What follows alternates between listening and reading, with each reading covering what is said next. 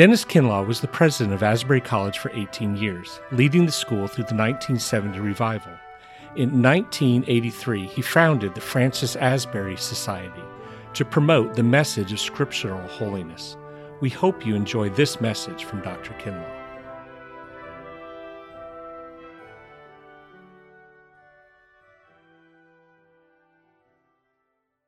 As the early church dealt with the question of who Jesus was, as they immersed themselves in the synoptics and in uh, Paul, they uh, uh, began to sense that Jesus had a very special relationship to God, very intimate.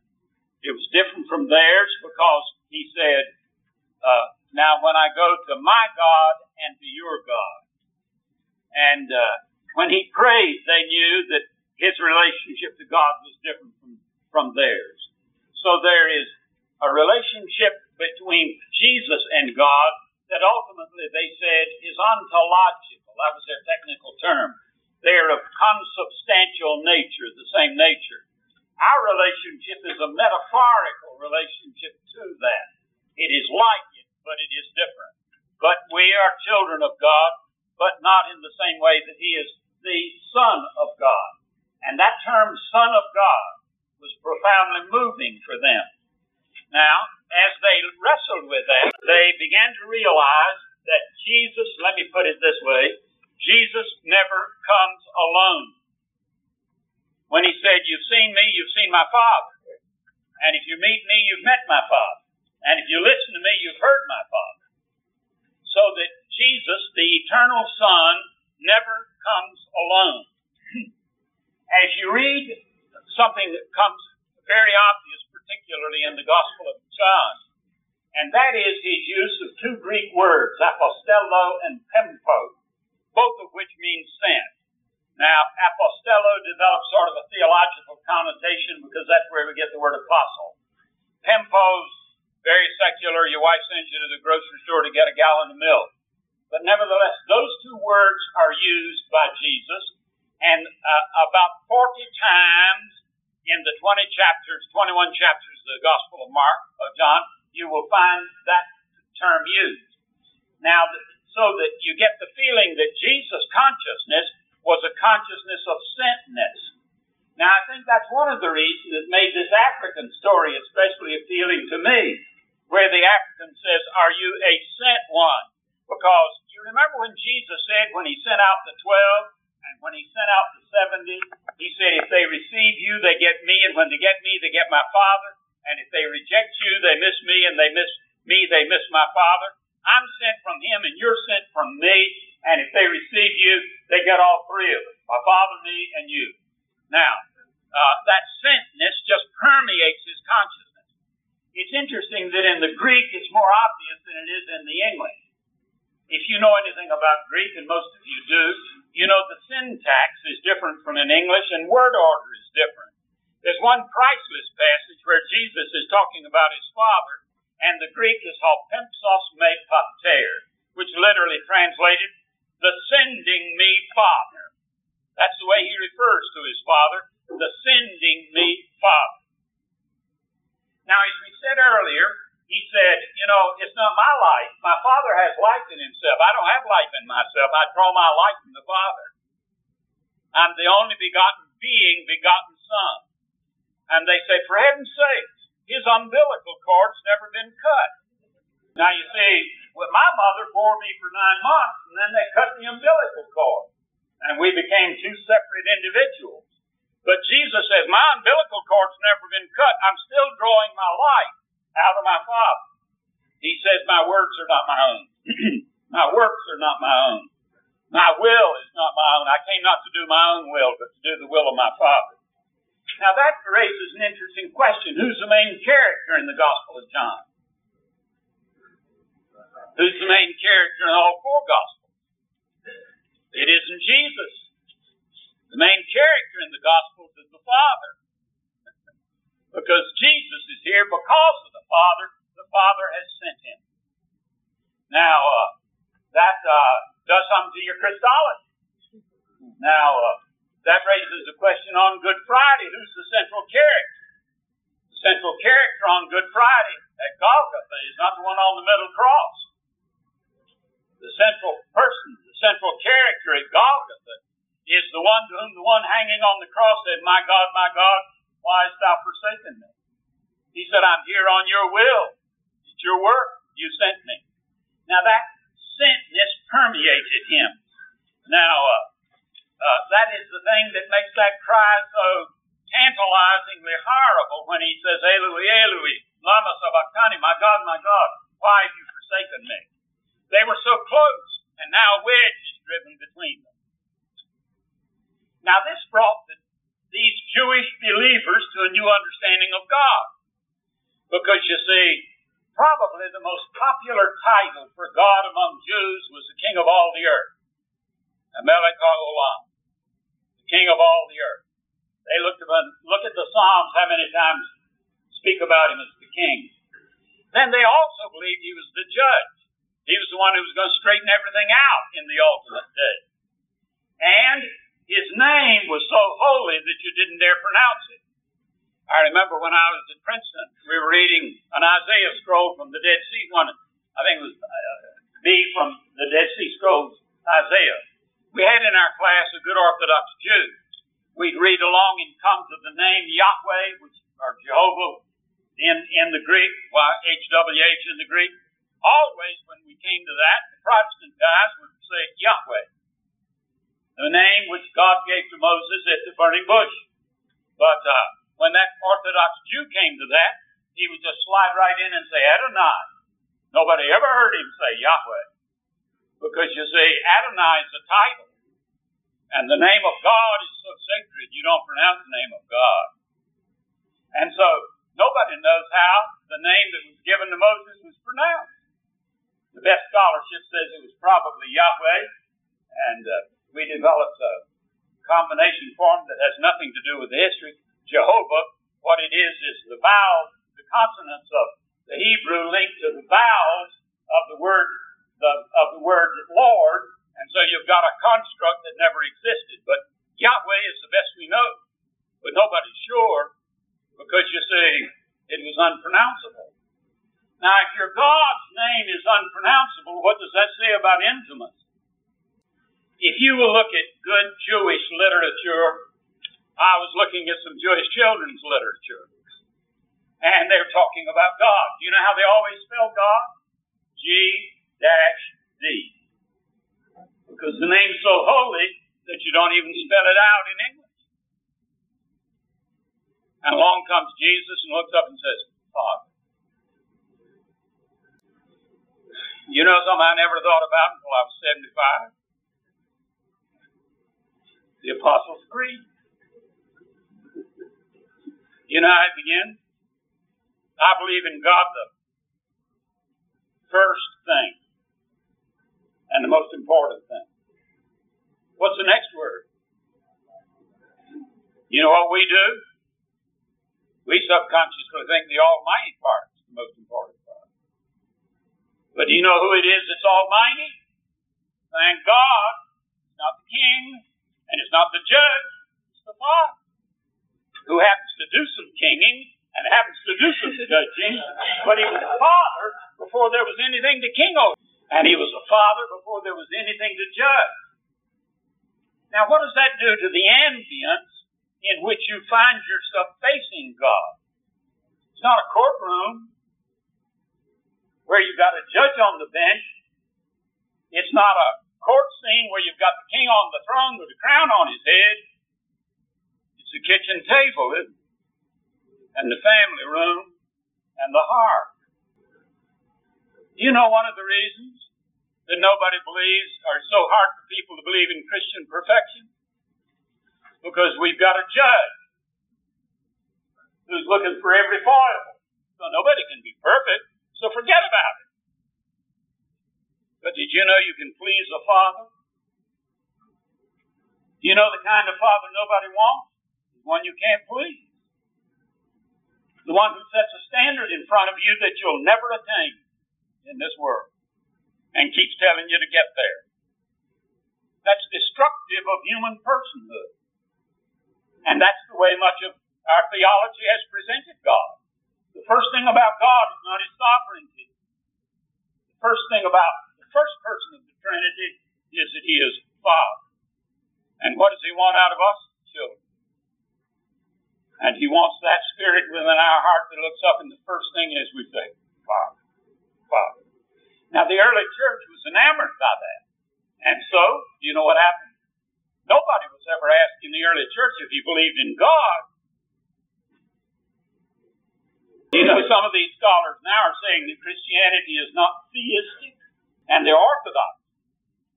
They're not saying that the Westminster Confession was not uh, is is not.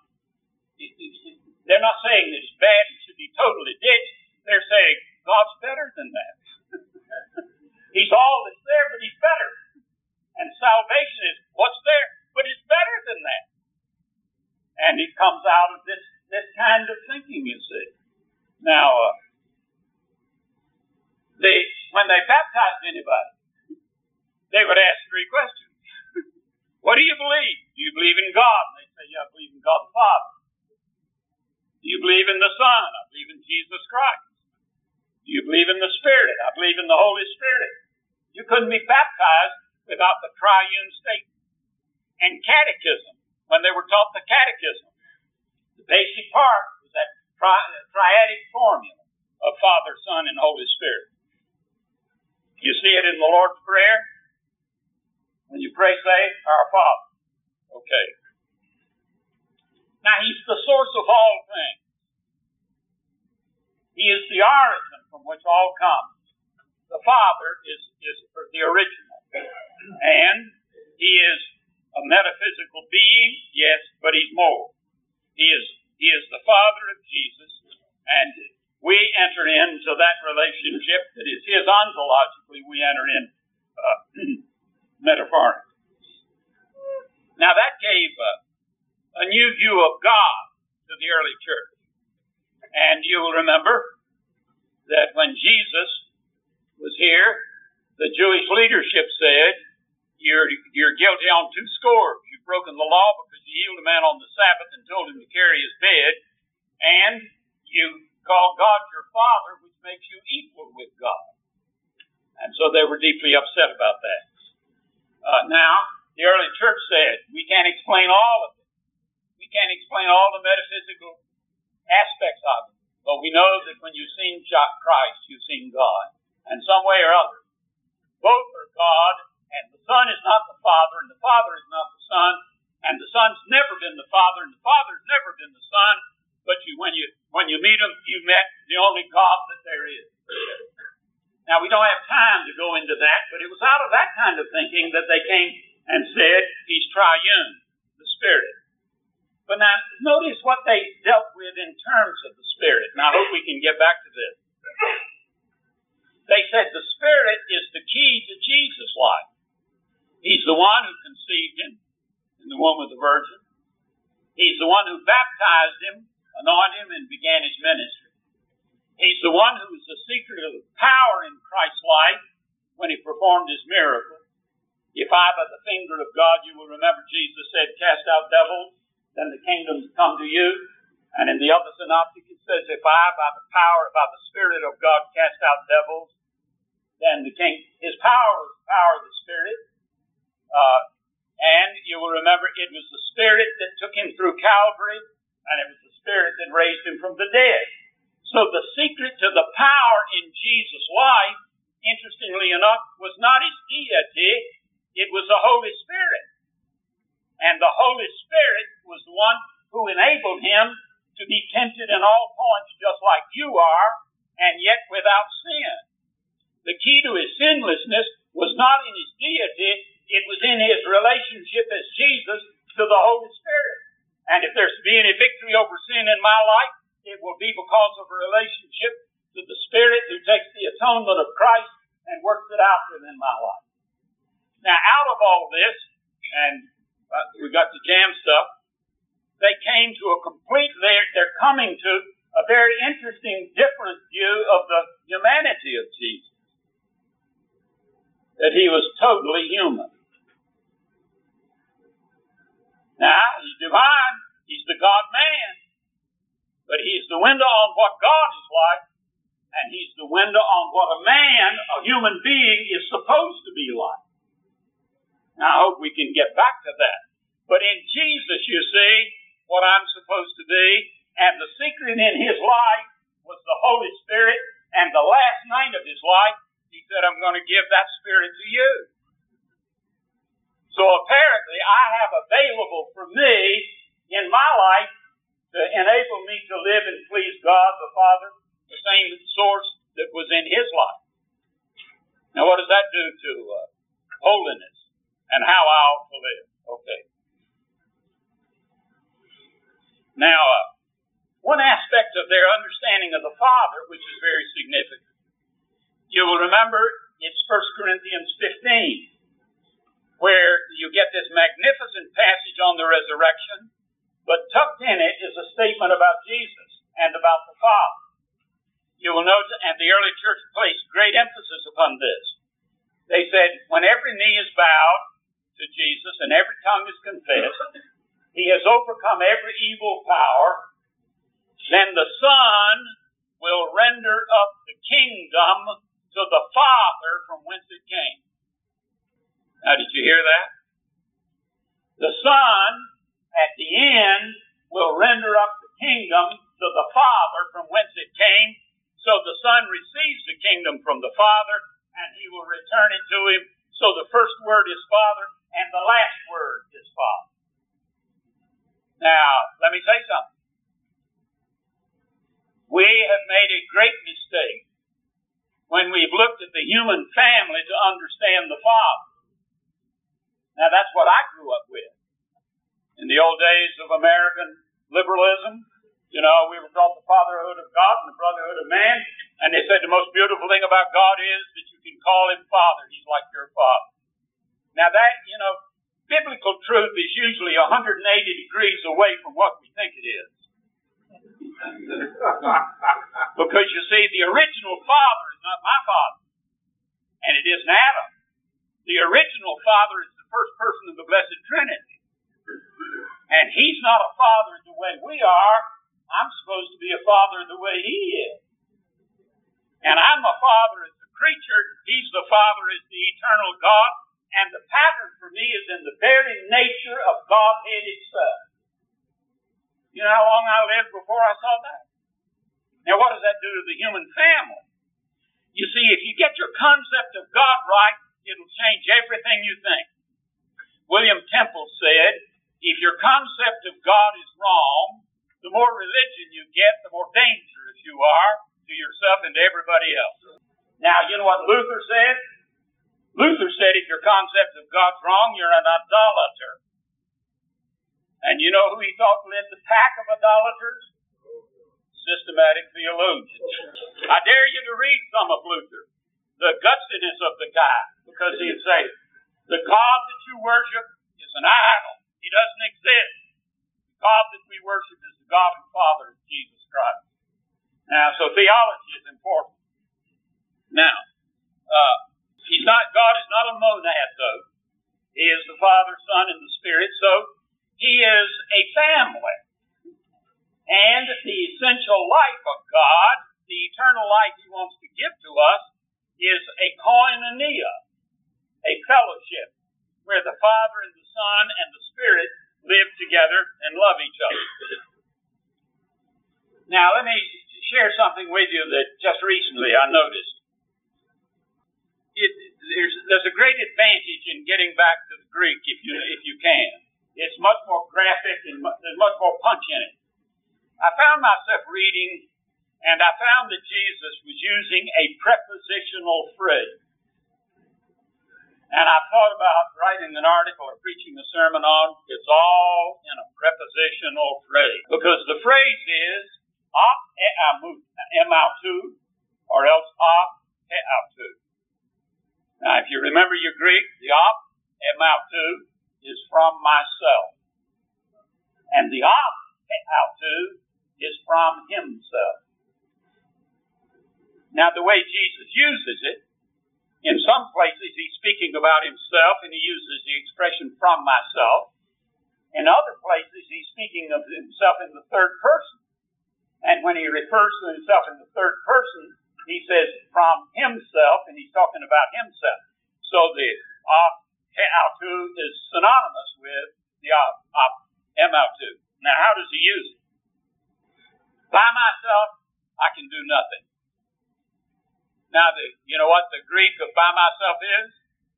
From myself. Now, I like the from myself better than the by myself. Because you see, the by myself has the idea of I need him alongside of me. But when you say from myself, he's saying there's nothing in me that can meet the need out here. It's got to come from above. You follow me? Okay. Now, you get to the seventh, that's 530, you get to the seventh chapter. If anybody chooses to do God's will, he will know whether my teaching comes from God or whether I speak, and the translation says, on my own. But the Greek is, whether I speak from myself. Jesus never spoke from himself. The Father's life lived through him, and the Father's word came through him. Now, in the 28th verse, he says, I'm not here on my own. The Greek is, I'm not here from myself. In the next chapter, when you've lifted up the Son of Man, you will know that I am not here on my own. I'm not here for myself. In the same chapter again, I have not come on my own from myself. The 14th chapter, that last night, the words I say to you are not from myself. You see, uh, he couldn't he couldn't put the Father in the third person, and he wouldn't let them put the Father in the third person because he says, when you face me, you're facing him. Okay. He doesn't live for himself. He doesn't seek his own glory. He seeks to glorify the Father. And you know, when he begins to talk about the Holy Spirit, you know what he says about him? He says the Holy Spirit doesn't speak about himself. And he doesn't glorify himself. I came to glorify the Father. And the Father wants to glorify me. And the Spirit comes to glorify the Father and me. So it's interesting. Do you know what you're getting? At the inner heart of the life of God perhaps the most significant word you can say is an other orientedness. I wish I could say that as strongly as it needs to be said. If you could get into the very heart of God between the Father, the Son, and the Spirit, you know what you'd find? Total other oriented. Now, that's crucial to the image of God. Because if he's going to renew us in the image of God, he's got to put in us, renew in us an other orientedness that was there until Adam and Eve said, you know, we like that for ourselves. And the attention, they turned their attention this way instead of out. Okay. What you find in the inner life of God is self-sacrificing love self-giving love. And the interesting thing is, this is the life He wants to give us.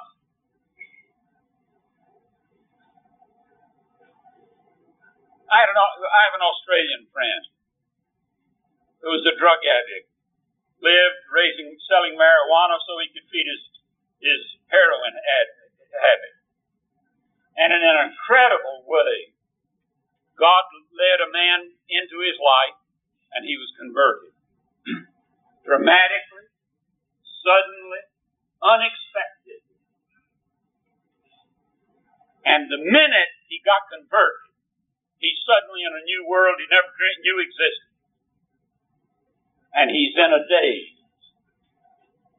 And suddenly he said, I thought, my buddy, my buddy, I've got to find my buddy. There is an escape from this stuff. You know, John says that's the mark that you've been born again. I remember I was preaching in a Christian college. And I said, you know, I believe that the mark of the new birth is you suddenly are more concerned about somebody else than you are yourself. And the reason is you've got God's life in you. And do you know what God is? He cares more about you than he does himself. Do you know the eternal God cares more about you than he does himself? No other way you can explain Calvary. And if his life is in me, you know what the proof is? I care more about him than I do me. Now that's not the way we live, is it? That's not the way American evangelicalism says you can mark the new birth. Have you prayed this prayer? The New Testament says the proof of the life of God in a man is that other orientedness. It's interesting, let me say this, that in the period in American history when evangelicalism got center stage and the cover of Time magazine to be the year of the evangelicals.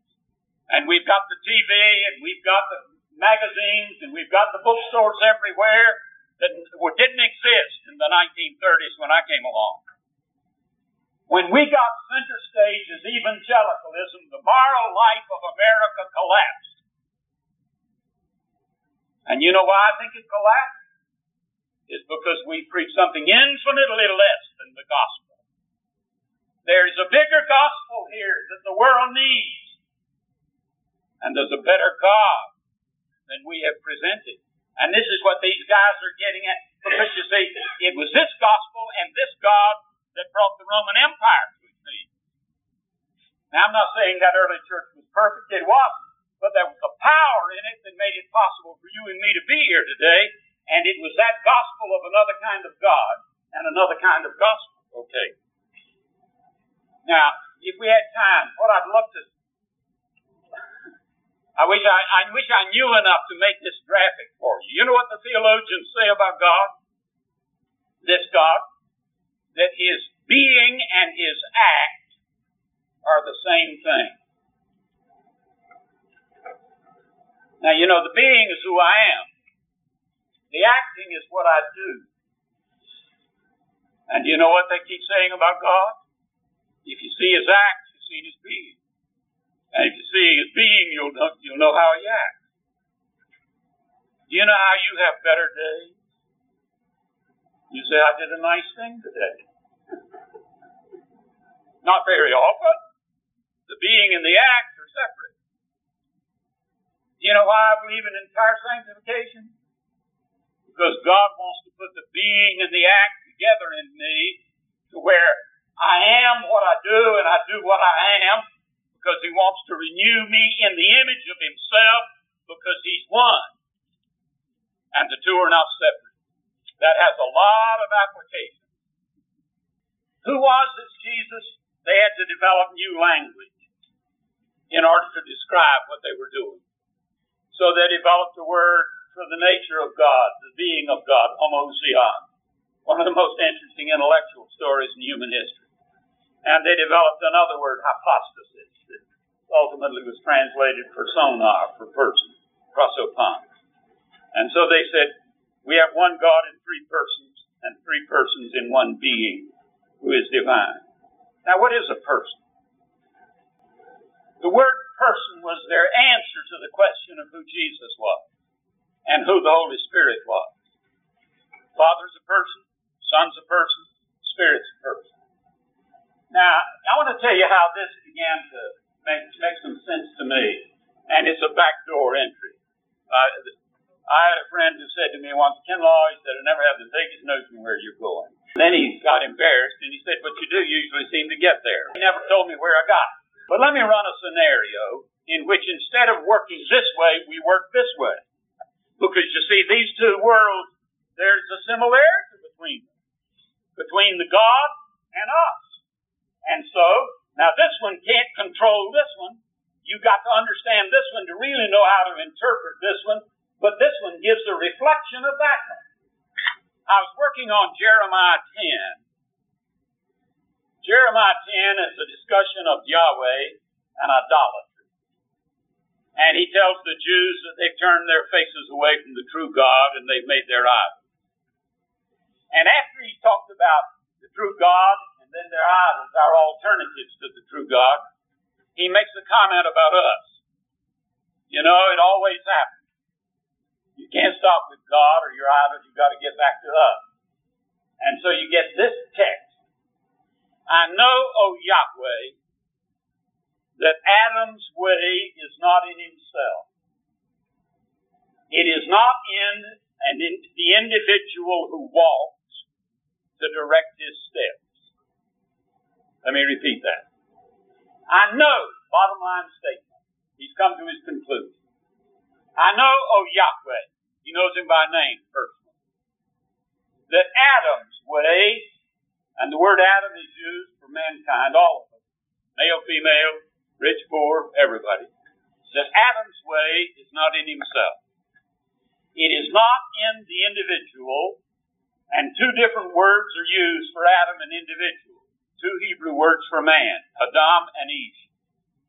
I know that Adam's way is not in himself. It is not in the individual who walks. And the who walks is simply a participle in Hebrew, and what it means is that a human being is goal oriented. You see, we, we're made to go somewhere. You're made to go somewhere. You're made to do something. That's the reason you hate dead end streets the way you do. When you get caught on one, you feel frustrated because you're supposed to get where you're going, you know. Now, so man, we know his way is not in him, and he's goal oriented. So his end is not in him. So, uh, I'm goal oriented, but the answer is not inside me.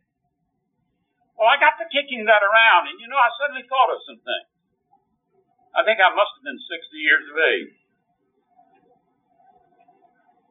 My wife has a saying when I say, Have you seen? And she'll say, Have you looked under your nose? I have a genius for not seeing the obvious. And that's, I've been that way about Scripture. As I thought about Adam, his way is not in himself, it's not in the individual human being, his end is not in him.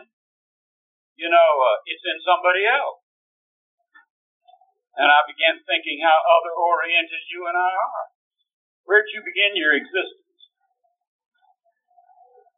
Did you know? I suddenly thought, for heaven's sake, I spent nine months in somebody else's body. she carried me around for nine months. She fed me for nine months. I lived out of her. Ah, am out too. That prepositional phrase. No, I didn't live from me. I lived from her. Uh, it's interesting. Nobody chooses to exist. A person does not choose to exist. Somebody else makes that choice. Uh, I noticed that everybody I've ever met has a father and a mother. Isn't that shocking? Have you ever stopped to think about that? Could it be that everybody you've ever met has a father and a mother because everybody's supposed to know the father with a capital F? Well, anyway, then I thought we're not self-sustaining. Our life is not in us. I eat food, I drink water, and 18 times a minute without even knowing. My body draws its life from outside me. My life is not in me. It comes from outside me. It's interesting we're not self-explanatory. There is no such thing as a typical person. You have to have two to explain one. And they have to be different from each other to explain one. That's my biggest reason for my position on homosexuality is wrong. You see, our existence comes out of the otherness of two people, not the likeness of them. And God's pattern is that in that otherness, there is new life created. So there's no way that you can explain one human, explain human beings if you've only got one example. You've got to have two. So I thought, for heaven's sake, then I know what it means to be a male. It means you're not all there.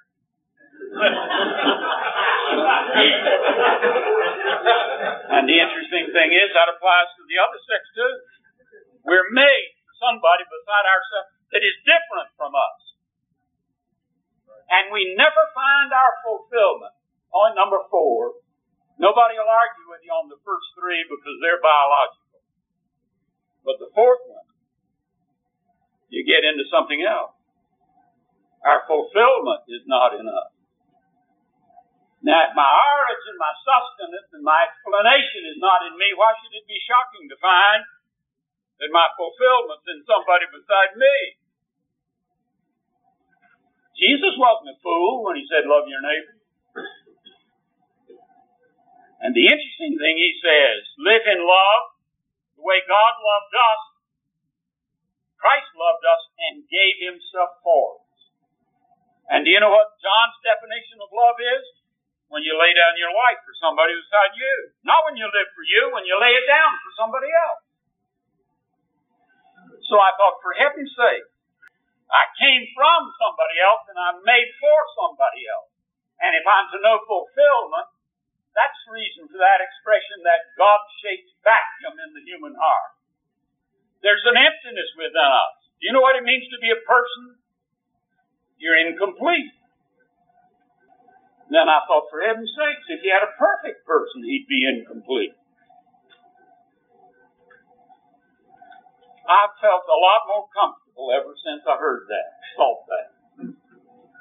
If you had a perfect person, you'd be incomplete, because to be a person is to be incomplete. In fact, if you had a divine person, he'd be incomplete. And that's where the shocker came to me. Because do you know what I thought? See if you hear me here. When I ran through that list of not self-originating, self-sustaining, self-explanatory, or self-fulfilling, I said, God hooked me. he played a trick on me and he made me so I need him. And I wouldn't have turned to him if I didn't need him. I'd have gone on my way. I'm so glad he hooked me. And then I read the Gospel of John. And you know what I found in the Gospel of John? Jesus says, I'm not self-originated. He said, I'm the only being begotten Son. He said, I'm not self sustaining. My life is not in me, I draw it out of my Father.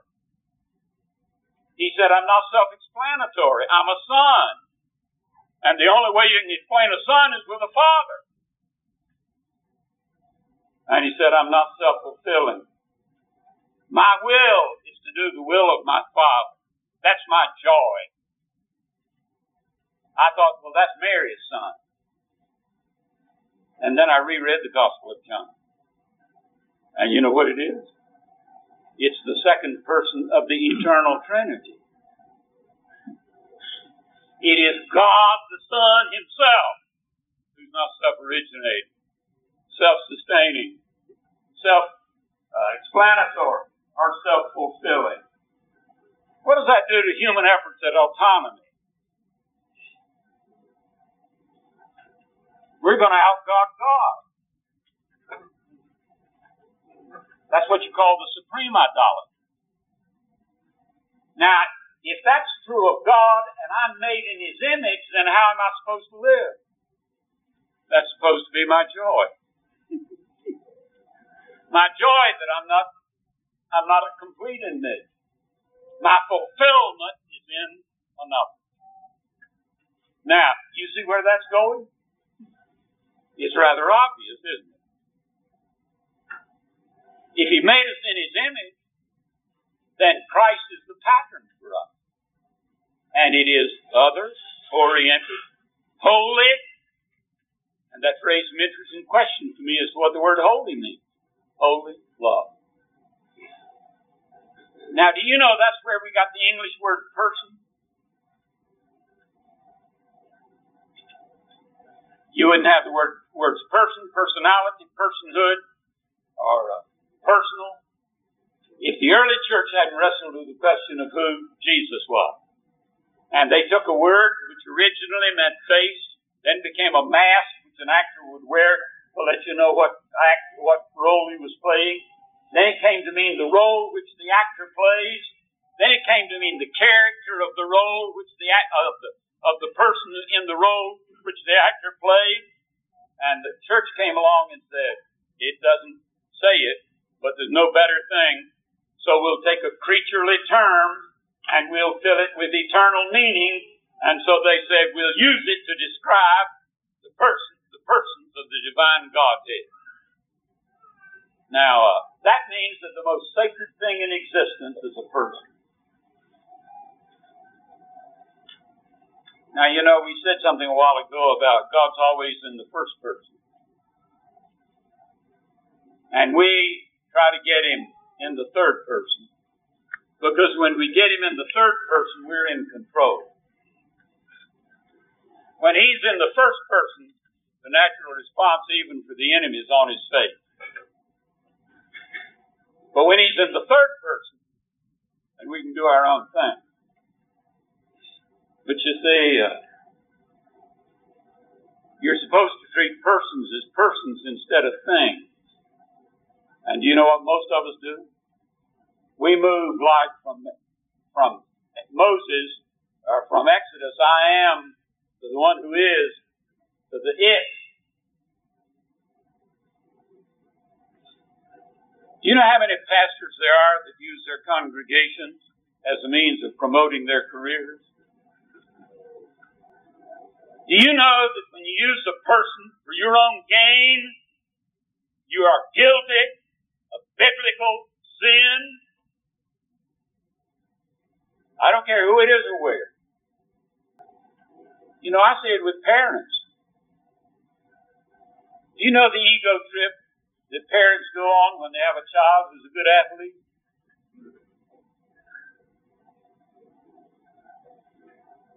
I mentioned that to a young lady the other day, and she said, "My husband is a is a high school coach. Last night he spent 20 minutes on the phone trying to explain why he didn't put that guy's son in the ball game long.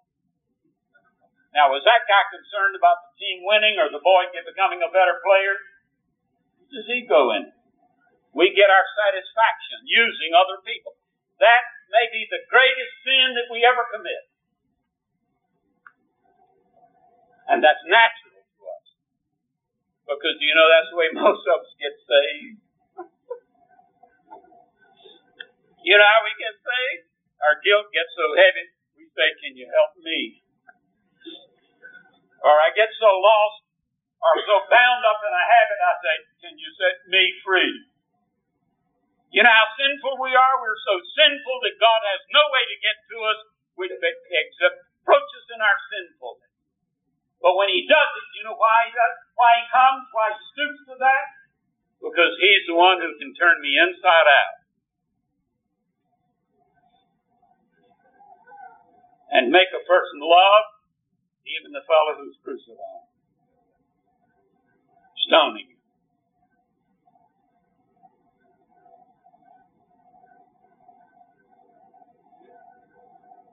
See, uh, that's what it means to be made in His image, or renewed in His image. Now, the early church was very interested in those passages that spoke about our being made in the image of God. Genesis 1, 5, 9, Colossians 3, Ephesians 4, 2 Corinthians 3, Roman, uh, uh, 1 Corinthians 15, all these passages that speak you know, the one that intrigued them the most was 1 Corinthians 15, where not the resurrection, but the last Adam. They said, you see, the first Adam, that's where the problem came. And do you know what their definition of sin basically was? Luther expressed it in the Latin phrase, cor incurvatus ad se. Now, you know the word core comes, we get coronary from it, so the heart.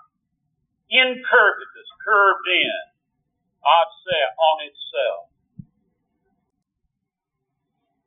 Now, uh, I believe in the moral law. God gave it and it's His Word. But you know, He gave it for a mass of people. You know how He wants me to live? He wants me to live in unbroken communion with Him, where the personal relationship is not destroyed, but kept intact and kept there where he's a, he finds joy in me and I find joy in him. Now, uh, what was Adam and Eve's sin? It was when they began to turn this way. And self-interest became more significant than other orientedness. Now, uh, so they said, what is the image of God? The image of God is that other oriented, where you have a true person. And when everybody was corrupted, then along came the second, the last Adam, Jesus. And you will notice that Paul in 1 Corinthians 15 says that our salvation was in the man Christ Jesus. Now, see if see if I can I can hold you for this for a minute. I found one day five passages in the Old Testament where God looks for a person. Take, for instance, 59th chapter of Isaiah.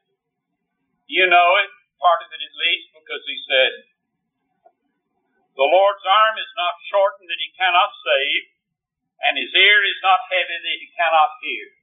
There's nothing wrong with God. He's got the power and he's got the will. He's got the heart. He can hear and uh, he wants to help you, but your iniquities have separated between you and your God. And then one of the most dismal pictures in all of Scripture, one from which Nietzsche got a line where he said, You need to light the lanterns at noon. Tomorrow darkness was so great. God says, You know who he was talking about? The church. he was talking about Israel. You know to whom he was speaking? The holy city, Jerusalem. And he said, uh, I looked for a person. He said, if I could have found one person, God said my circumstances would be different. Now what fascinates me is when the omnipotent one has circumstances. But he said, I was astounded when I couldn't find one. And if it's surprising when omnipotence has circumstances, it's more surprising when omniscience gets shocked. God said, I was shocked I couldn't find one. Because he said, if I could have found one, my circumstances would have been different. I could have saved church, the world. Now, there are five of those passages in the Old Testament. Now, the interesting thing is in 59, he says, and when I couldn't find one, mine own arm brought me salvation. You know what the first verse of the 53rd chapter of Isaiah is? I want to tell you an unbelievable story. The arm of the Lord has been revealed. And what is the arm of the Lord? It's Jesus hanging on a cross. So suddenly it dawned on me when he said, Look at the sin of the world and the lostness of it. And I needed to save it. He couldn't save it from heaven because that's not where the problem is. And he couldn't save it by power imposed. He had to save it where the problem was, and where is the problem? It's in us. So he had to find one of us. And so when he couldn't find one, he had to become one. And the eternal God became a baby, a fetus in Mary's womb. And how did? By pouring out his life, caring more about us than he did then. Have you got anybody you want to be saved? Have you got a community of people you're responsible for? Have we got a world we're responsible for? You know the only way it can be saved? God forbid that I should glory save in the cross of our Lord Jesus Christ. By whom which the world is crucified unto me, and I unto the world. I come to the end of me and say, Pour me out where you will. Pour me out where you will. And pour me all out. How much did Jesus reserve? Now, Lesslie Newbigin has a line which I missed. And young lady that works with me, uh, she caught it. One of the most amazing, most significant insights I think I've ever had. Lesslie Newbigin is dealing, or, or wait a minute, Tom Torrance is dealing with the devil. And he says, Do you know who the devil is? He is the supreme example of the entirely sanctified person. Now that's a problem to you. Hold on a minute. What does the word sanctify mean in its rudimentary, meaning? It means separate. And he is totally separated to one end. And what is that? His hostility to God.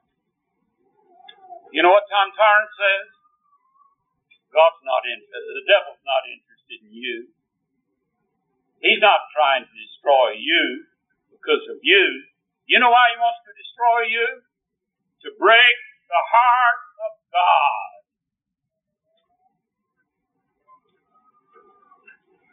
And so Satan turns all of the forces he's got against us so he can break the heart of God. We're it. And you know what the supreme evil is?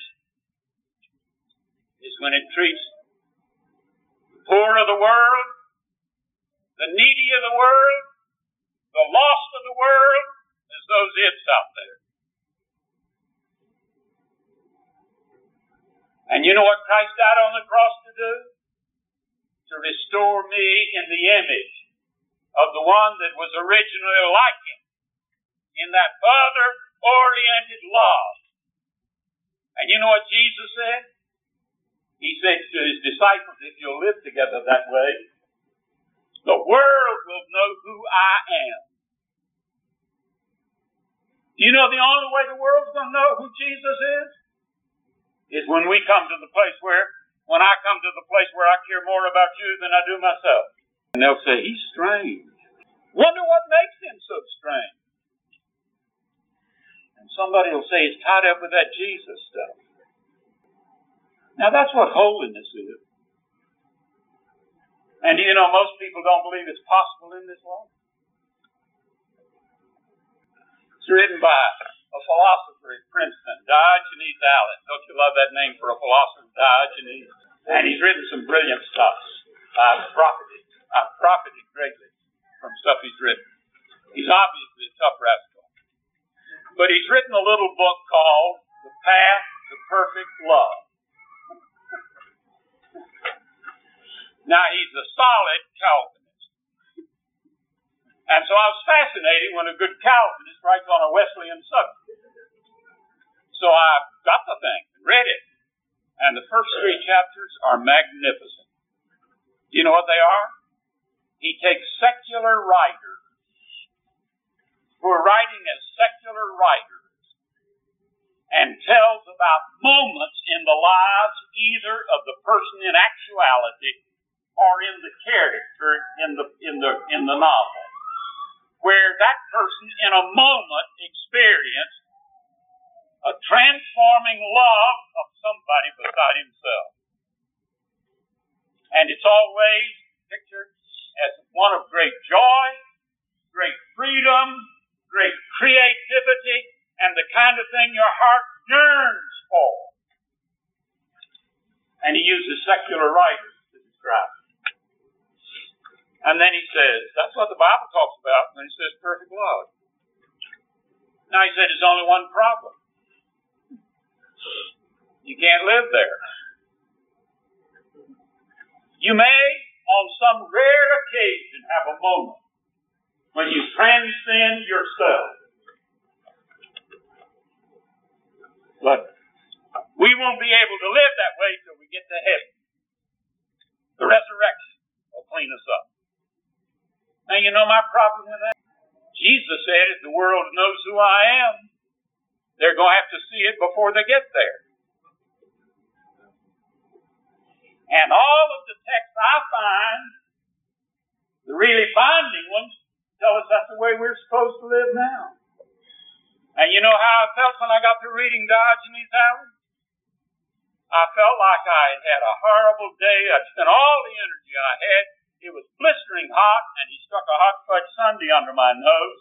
And as I reached for him, he said, "Yo, you can't have it. That's waiting. So you got to wait till the resurrection for that." That is not the God and Father of our Lord Jesus Christ. He doesn't put a standard in front of us that He cannot enable us to attain, and the Spirit that worked in Jesus can set Him free to live that life. He can set you and me free to live that life. But let me say, it's not a lot. The miracle is not the sign of His power. That's the place where we have missed it in American evangelicalism. You know what is the sign of His power? The deliverance from the tyranny of self-interest. Where a person can have the mind of Christ. Philippians 2. He doesn't say, What's in it for me? He doesn't say, How will I look? He doesn't grumble and say, I deserve better than this. He doesn't argue and say, Yes, Lord, but. The interesting thing in that passage, which I never heard anybody preach on, I've always heard it preached on Second Philippians 2 5 to 11. But what it means for you and me is in 1 to 4 and in the rest of the chapter. And you know what he says about Timothy? He says, I want to send Timothy to you as soon as I can. Because he's the only person I've got who's not thinking about himself. So apparently Timothy got there. And then he said, and you know, I rejoice in the privilege of being poured out like a drink offering for you. What, what's the drink offering? When you pour it out and it's all gone. And he said, my joy is to spend and be spent for you. And you know, in one place he says, imitate me. Those passages used to irritate me. I thought Paul was an extremely cocky, arrogant guy. But do you know if you'll read closely enough how he said we're supposed to imitate? By pouring out our lives for somebody beside ourselves. And he did. But you know the worst of it? I was reading Ephesians through. I wanted to read it at a sitting. And I got to the fifth chapter and started it and read the first two verses and burst out laughing. You know what Paul said? He said, imitate God. And I laughed and I said, Paul, you've missed it. he imitate God? the omnipotent one? There are few people who've tried that in human history and end up as fools. The omniscient one? If I've got a problem, the normal thing is if I find a solution to the question, I'll pick up ten more questions I didn't have before I worked on the problem. So my knowledge is exploding ignorance, not exploding knowledge. And omni- omnipresent. Now, I must admit that email uh, is sort of a, a move in that direction, but it's still a little ways away. So I laughed. Then I took a second look, and you know what it says? It doesn't talk about omniscience. It doesn't talk about things he did actually in that or his attributes in that in that in that way. You know what it talks about? Imitate God. Live in love. And do you know how he defines love? As Christ also loved us and gave himself for us a sweet smelling savor to God.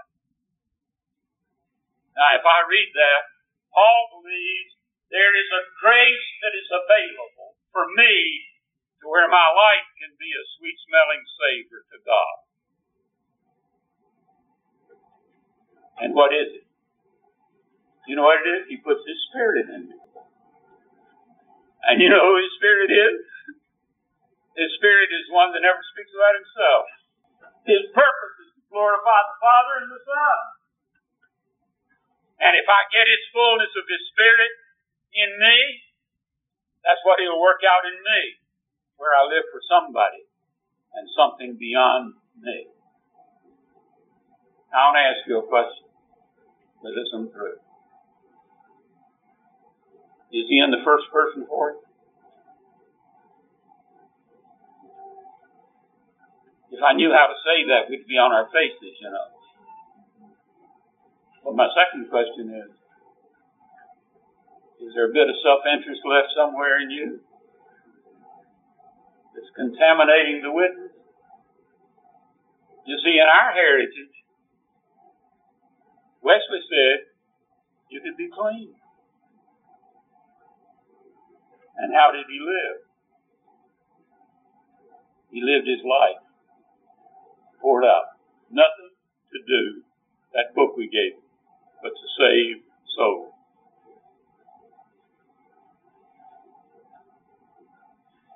Now, the burden for me is this, but listen through. Very few people believe that's possible. Very few Christians. I read these guys and they talk about it and set it up, and then he said, Of course, you can't live there. You'll know that after the resurrection. And you know, they're good people. You know why they come to that conclusion? They've got a paradigm in their head that precludes any other conclusion. And do you know we've seen a different paradigm? No credit to us. No credit to us. But what an obligation you know what I wanted to say to Dodge and these alleys when I got through?